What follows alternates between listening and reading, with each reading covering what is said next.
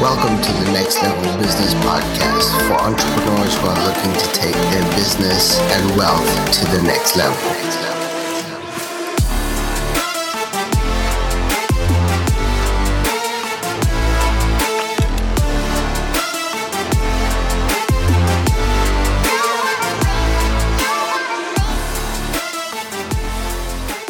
All right, guys, we're live. Welcome, welcome, welcome. Yo, yo. This is Josh here and Shane for your weekly up? training, Next Level Mastermind. So today we're going to be talking about, uh, Shane wants to talk about Monopoly, Yeah. why it was important to play whenever you were younger. Man, it's important to play it now. So what, okay, what you got for us Ready. today then? You, re- you ready to hear about Monopoly? All right. So, This is my favorite game. I, I love, I grew up playing that game. No one would play it with me because it would always be a fight. man, we played as a family here recently. My wife and I are both pretty uh, stubborn. And so we got to fight because nobody would trade properties with us. Yeah, We're like, all right, we can't play Monopoly anymore. It's too dangerous. yeah, it's bad for my family too, actually. So we, we had to shut it down. hmm But the premise is exactly what we need to know as individuals in the in the marketplace and how do we build wealth. The premise of that game is absolutely spot on.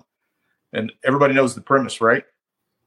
The premise is, you know, to bankrupt all your opponents, but how do you do that? Right? You get houses. And you don't just get one house, but you get a hotel, right? Yeah. So in the game of Monopoly, what you do, I brought I brought the props. I got my Monopoly game board here. So Is that the digital one or it still has the cash? that is still has the cash. Okay, because you can't the digital baby. one, baby. All right. So in the game of Monopoly, right? We uh see if we can see this right here. You get one house.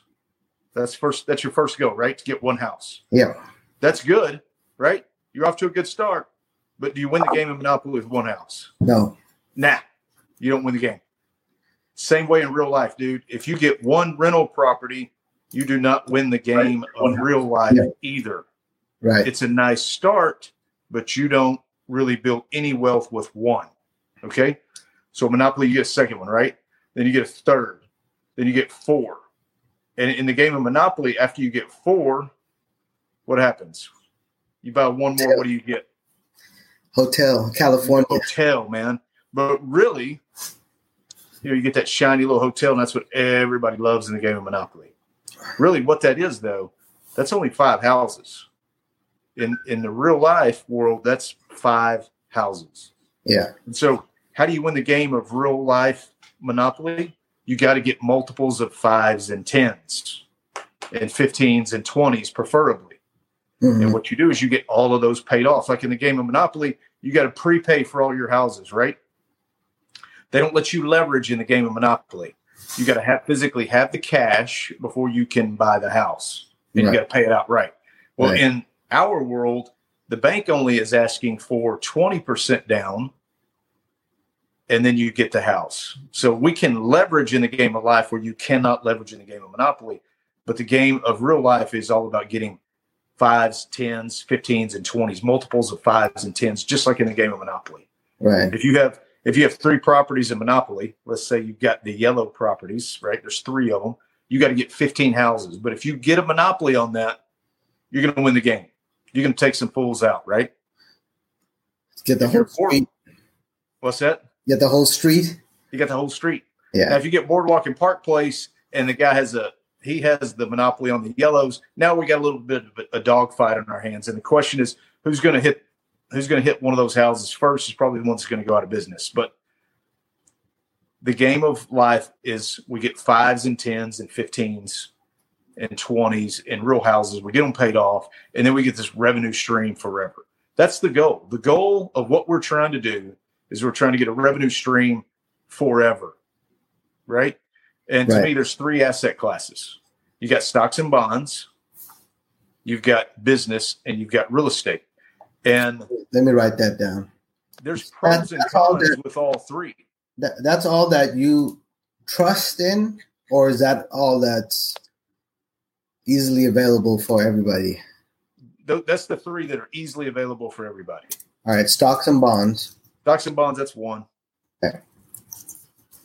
business is two, and real estate is three. Now, what the, the, the best one probably of all three is probably real estate. And what makes that so good is it is passive, right? That's what we all want. Business is the opposite of passive. Business is hard work, right? You got to Yeah. go to work every day. You got to show up. You got to work 40 hours a week and you got stress and you got a lot of stress. And then you get something like COVID that comes to destroy your business. And all of a sudden you're out of business Right. like that fast. So not only is business tough, you got to get a COVID friendly business. And those aren't easy to find now. So, but business is the opposite of passive.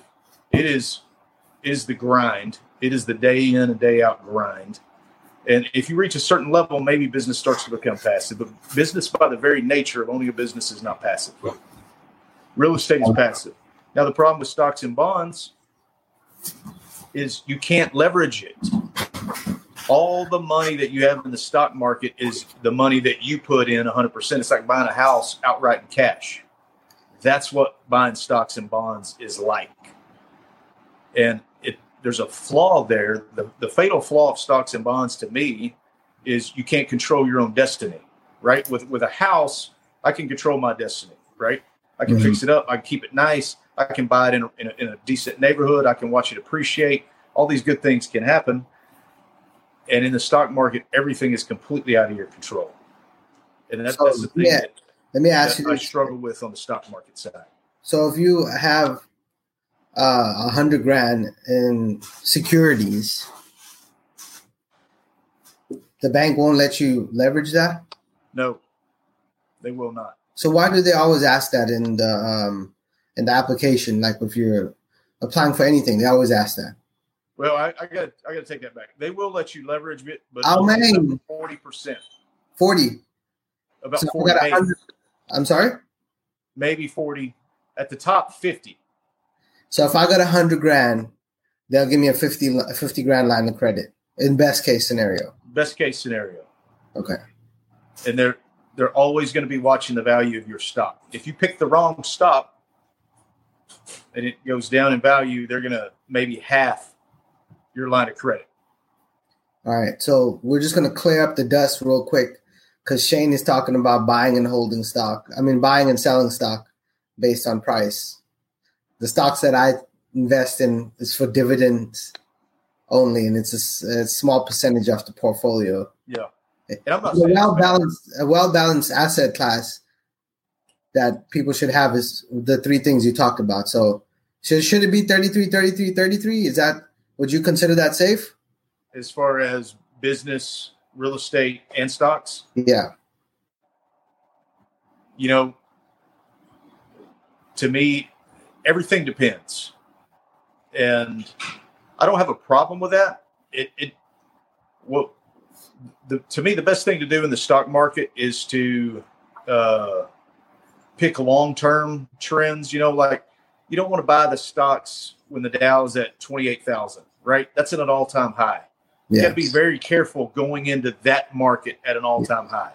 Yeah. But when you see it go from 28,000 down to 18,500, like we saw with COVID when it first came out, you know, it did that in a handful of weeks. Right. Now you want to be a buyer at 18.5. right. You know, that's when you're going to make the lion's share of your money. Now you cannot predict the tops and you cannot predict the bottoms. Right. If, if you could, everybody would be instant millionaires. It's like predicting who's going to win the Super Bowl. If you knew who was going to win that game, you'd be you'd, you'd put a million dollars on it. You'd come out on top every time. But you don't. You can't predict the future. So for me, I like selling on the way up, and I like buying on the way down. Right? If you're going to do that. So as it was dropping from 28 down to 18.5, you kind of want to be a buyer. Now you, you don't want to go in guns blazing and put all your money in, but you want to you want to dip your toes in at these Guns levels on the way down, I like and guns vice versa. As the stock market was climbing, climbing, climbing, you want to be a seller on the way up. Yeah. Now you don't want to sell everything because what if it goes to thirty six thousand? Right, Yeah. you're going to miss a big run. So I'm I'm a fan of uh, dollar cost averaging, averaging in and averaging out. I Yeah. think that is the way to play that thing. Yeah. on the stock side. All right, let's get back to the real estate. So, all right, so Oh, on yeah. the real estate side, I'm gonna I'm gonna give a scenario. I had I had a guy that banked with me when I was in the banking world, and he was the perfect prime example. He was a police officer, and he made you know I don't know what he made, but I, I'm guessing he made about seventy to eighty thousand dollars, and he had he had this beautiful thing called a pension, and he was going to get paid when he retired till the day that he died and that's a beautiful beautiful thing and i had this i had this older lady that banked with me and she had a million dollars of cash bro. I'm not kidding. She had a million in cash and she did not know what to do with it and she trusted nobody and nothing. What type of account was it in? Just a checking, savings, or? Cd CD? yes. And she would call all over town trying to get the best rates on her cd and rates were terrible. And the most 1%? we the most we gave her at the time i think was two and she had been with us for a while but i mean she was a she was cold-blooded man she'd drop us like that man So how, how would she drop? Uh, how long was the CD for? well however long she wanted a year six months you get to Oh, choose the just- duration of your cd You she would after that term she would just take the money and go to another bank. that's right if she didn't like our rate Yeah. and she pipped it out all over town, man. And she got a better rate, she was gone. She's gone. And uh, so, anyway, we'd always try to fight to get her business to get the money to stay there, but it was a pain. But at the same time, if you think about who would you rather be? So the police officer, he had no money. All he had was this pension, but he was going to get it till the day that he died. And then you had this lady that had a million dollars in the bank, but she was too fearful to do anything with it and she was making a grand total of you know about 20,000 a year. Yeah. All things being equal in that scenario, who would you rather be? The cop who had nothing or would you rather be the lady who had a million dollars Uh huh. but didn't know what to do with it and she was scraping by on 20 grand a year? You know, I've, I've asked that question, you know, to a lot of people throughout the years, who would you rather be? And everybody says, I'd rather be a police officer. And I would too. And the reason you want to be him is because you have this guaranteed income stream. Oh, we're talking about the pension. Oh, the pension. Yes. The pension. But doesn't the pen like is aren't pensions at risk now? Yeah. And, and I'm not saying we want to get a pension. What I'm saying is we want recurring cash flow. to buy a pension now. And so that, that's where we come back to the game of Monopoly. Yeah. Because this little jewel right here, if we do it in fives and tens and 15s and 20s, it will give us a recurring revenue stream of money. And that's what we're really after. And Okay. that's that the beauty of it is you got to get the houses paid off, right? So what happens is the bank will give you a loan for 80% of whatever the dollar amount is. So I'm just going to use 100 grand because it's easy math. Now houses have gone up in price where we are, where you can't really find a hundred thousand dollar house anymore. But I'm just using that for easy math. So they will want twenty thousand down, and they will finance a note for eighty thousand over five years. I'm sorry, twenty years. They'll give you a twenty year loan on that, but your job is to get twenty of those. If you get twenty houses paid off, then they will bring you in money of let's just say the rent was a thousand dollars a month, just for easy math again. You would have rental income of twenty grand a month on those twenty houses, and you would uh, you'd have to pay your taxes, your insurance, your maintenance, and you have to pay taxes because you're making a pretty good living there. But you should clear on that scenario about twelve thousand a month, and you will make it recurring. You don't really have to work for this twelve grand a month, and that's the beauty of it, and that's what we're trying to do and that's why we're talking about the game of Monopoly. That's how we want to play the game of Monopoly in real life. We want to get houses in multiples of fives and tens, and we want to get them paid off. And we have that pretty little recurring revenue stream where we don't worry about money again forever. How many how many loans will the bank give at the same time for properties? Depends on how strong you are. But How flush? How flush? if you're flush, they'll let you have a hundred of them. Okay, so let's use that that lady with a million cash in the bank. They'll give it ten million. Um, they would probably let her go to probably about five mil. So they'll lend out five mil on that one mil. Yeah. Now they will take if they give her five mil, twenty percent of that is a million. So she'll Yeah. have no money in the bank. She'll have uh, she'll have bought five million dollars worth of houses. She's going to put a million down, so she's going to finance four, right? She's going to finance four million. But you know, if you're if you're buying these right, you're going to start buying these houses at a twenty to twenty five percent discount. That's the goal anyway. So you know, those houses might be worth six million. She bought them for five. She puts a million down, and she owes four million on that. Now, but again, you got to get them paid off, right? So, in her instance, she's older, right? So she might want to buy ten houses in cash. hmm And if she bought ten houses in cash, and they brought, you know, ten thousand a month minus all the all the taxes and insurance that go with it, she might clear six thousand a month in that scenario. But she would have no debt, right? And instead of making twenty grand a year, she'd potentially be making, you know, seventy two thousand a year. So would you would you would you do that, Joe? You had a million cash. You bought ten. Was it ten? Yeah, I, if if I was her, I would not buy ten of them in cash. I, would probably buy maybe twenty of them Yeah. and maybe put fifty percent down on each one. Gianna says, "What's that noise?" So what's that noise, Shane? Uh, I think it was my dog scratching. Sorry, Jenna. oh, that was cool. You can put the question on the screen. That is cool.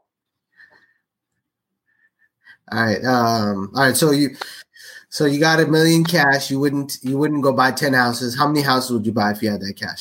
Maybe twenty in that scenario. So you would buy like lower quality houses, but go for quantity.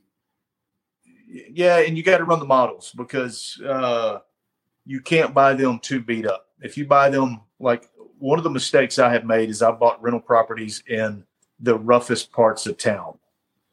I bought properties in a small town. It had about 120,000 people in this town. Now, how'd you find? How'd you find this? Oh, your sister. My sister lived there. She got me into it. And she so- said, "Hey, there's a good deal," and blah blah blah blah blah. Then, Yeah, she was going to property manage, and she did. And I bought houses there, and there there were two houses on one tract of land, which sounded like a great deal, right? Because everybody wants a duplex right. because you can rent one out and pay the note, and when you get the second one rented out, you know you don't you're you're making all income. This was even better. It was two single family houses on one tract, but it was in the roughest part of town, and everything was fine while she was managing them. But I'm long distance, I couldn't manage them, and when she left me, man, they went to the toilet, and the tenants destroyed them over a period of about five years. Looking back on it now, what could you have done different to prevent that? Outside of Don't- doing the deal, but just saying, your sister left, what would you have done differently to? I should have sold them immediately when she left. So You can't buy in areas where nobody can get a loan. And that's the secret that I learned on that, right? So Dallas and Fort Worth, they have some some very rough parts of town. And the people that live in those areas cannot get qualified for loans. Right? just because of where the location of the property is.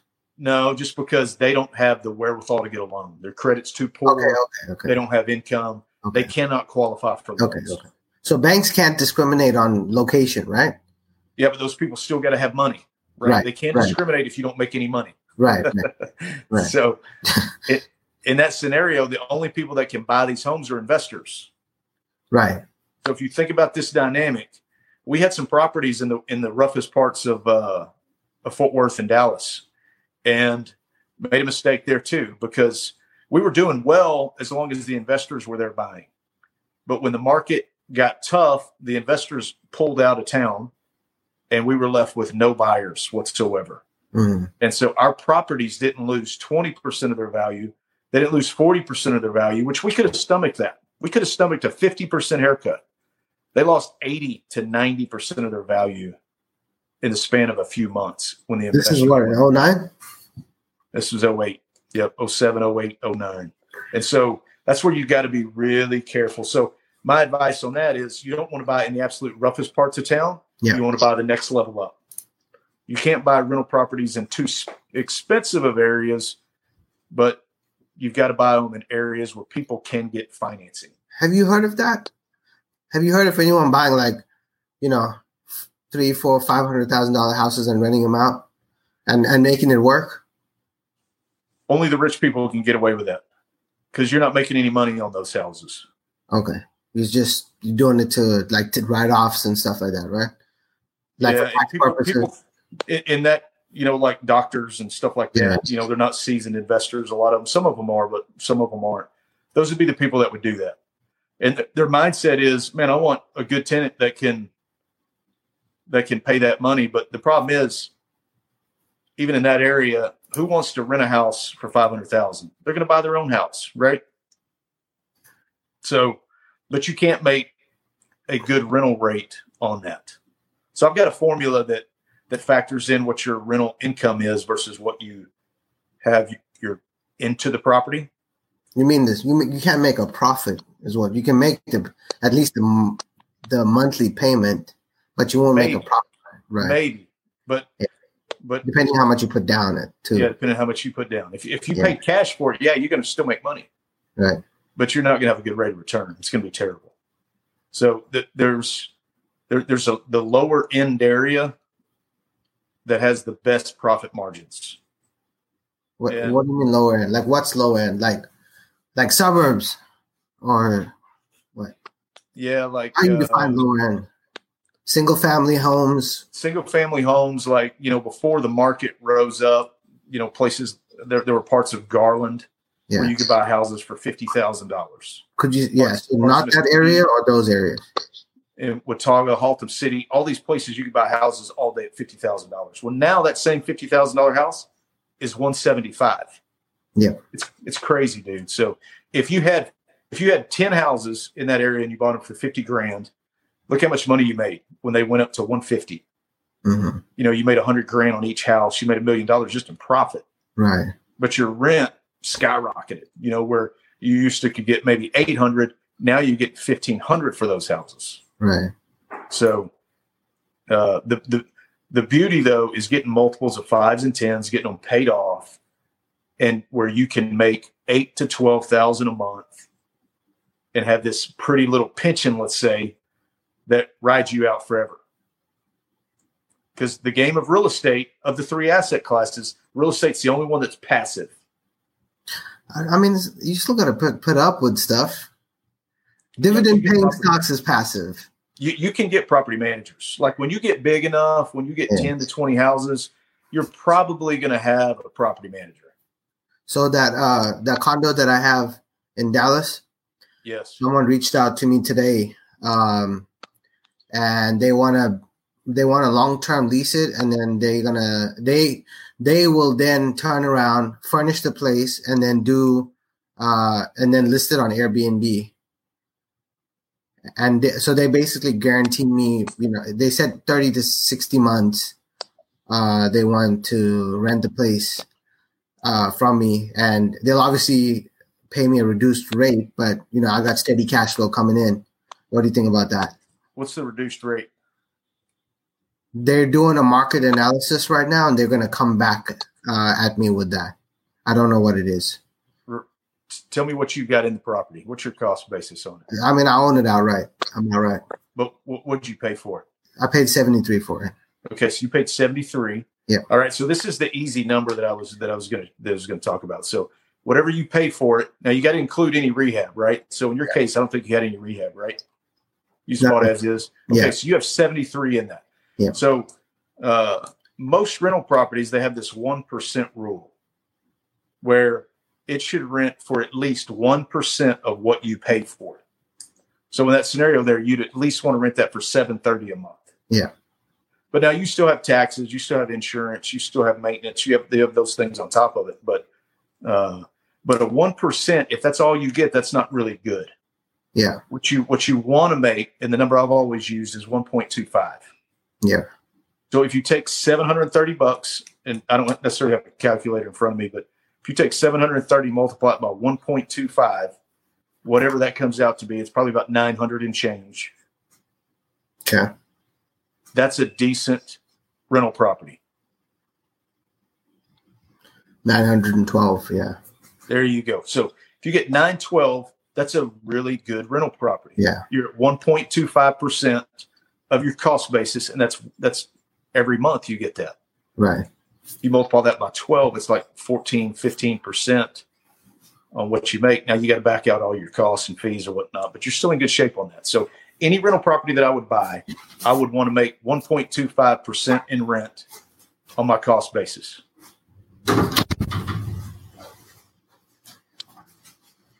So, hindsight now, basically after the deal is done and all that, um, it's been sitting vacant, and it's better to uh, have somebody rent it from me.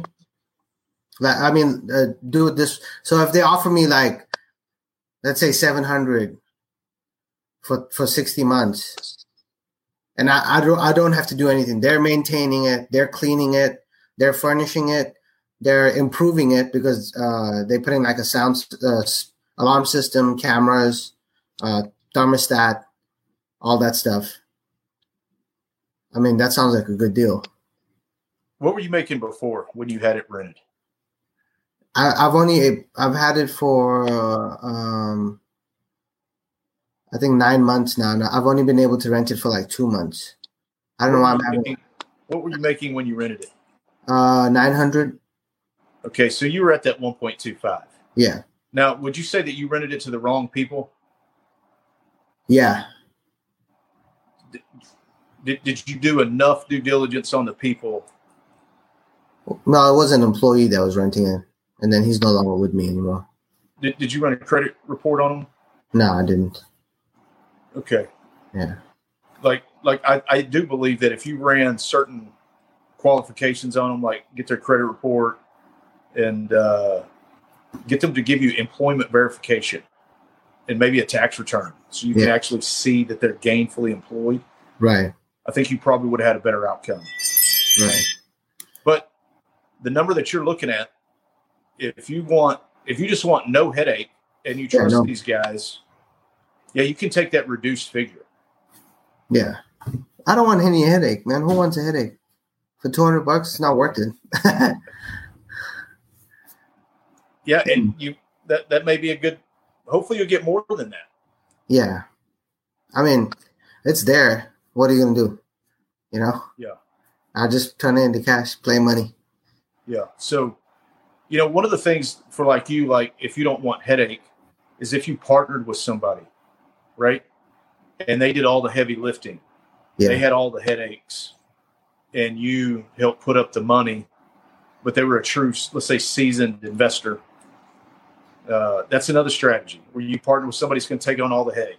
You might be the guy that, that signs the note at the bank, right? And they do all the heavy lifting, right? And in that scenario, there you don't have to keep this stuff forever, right? Like that house you bought at seventy three. If you keep that five years and it's worth one hundred and five, look at all the money you made.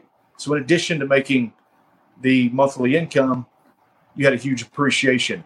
Yeah, they, they're building a like a billion dollar property across the street from this place. Yeah. So and that happens, man. Any you can look back at any 15 year period, and you're going to see those same kind of figures. You know, where property just goes up in value. Even if you bought it at the peak, right? And the market went down. If you keep it for 15 years, you're going to see it go back up to generally where it's above where you bought it. So get out. What's that? Get out when it gets up. You, you could do that. What, yeah. what I like to do is uh, trade out on a few of these properties to buy more. Right. So I'm a big fan of, you know, the first one that you keep for five years, obviously you're going to have the most equity in that one. And some people don't want to sell those, but what you need to do is you need to sell that first one, even though you're married to it and it sounds like a great rental property, you're going to have huge equity in that first one. Right. You know, you might have 50, 60, 70,000 of equity in that first one. Take that money and go buy three of them to take its place. Yeah. So now you're trading one for three. Right. Because in order to get to 20, you're going to have to have deep pockets to get there. Or you can trade your way to 20. Right. And I like that strategy. So that that's a that's a Zoom call for another day, bro. Yeah. We talk about how do you get to 20 on limited budget. Right, right. Okay. Uh I think that that's good good info for today. Playing Monopoly in real life, man. And, why why the fives though? Why the fives? Oh, because of Monopoly. Well, not just because of Monopoly, just because if you get one or two, you're not going to get anywhere. Right, right. It, you're going to add net worth because you're going to get them paid off. Let's say you know you get a bank loan, you get them paid off. It'll be nice, but it's not going to get you to where you have this nice, steady, huge amount of income stream. For me, that number is 20. Yeah. If you get to 20, you get them all paid off, you fight like hell to get them all paid off, you're going to have a great life in your in your 50s, 60s, and 70s. Yeah. You're not going to have to work. I met a guy just the other day. Same thing. He's been buying properties for 20 years, and he's got like 20,000 coming a month from revenue stream of these houses. It's very doable. It's yeah. very, very doable. But just like everything that we're doing on the mastermind uh, podcast and show that we're doing, it's all about mindset, right? Yeah. Everything is mindset. You got to wrap your head around it first, right? That's planting the seed, and then you got to get that seed watered. And that's what we're doing. Even having this meeting tonight, we're talking about planting the seed, then we're talking about watering the seed. So it's mindset. Yeah. Mindset's everything. Okay. Well, I think that was good information. I'll keep you Monopoly, posted. Yeah, Monopoly. It did me good. It did me good learning that. My favorite game. Right. That one has boardwalk on it. That one does have boardwalk. Yeah. We need to play, man. We need to play one one day. we should live night. stream. We should live stream Monopoly, man. it would go six hours. Yeah. Uh, all right. Well, we'll wrap it up today. That's at 30 minutes uh, right now. So uh, thanks everybody for tuning in, and watching. Uh, we got Shane on here. And uh, let us know what you think. If you have any questions or comments, uh, hit us below, and uh, we'll we'll check in with you guys next week. Thanks for tuning in. You got it. Okay. See you guys. Thank you.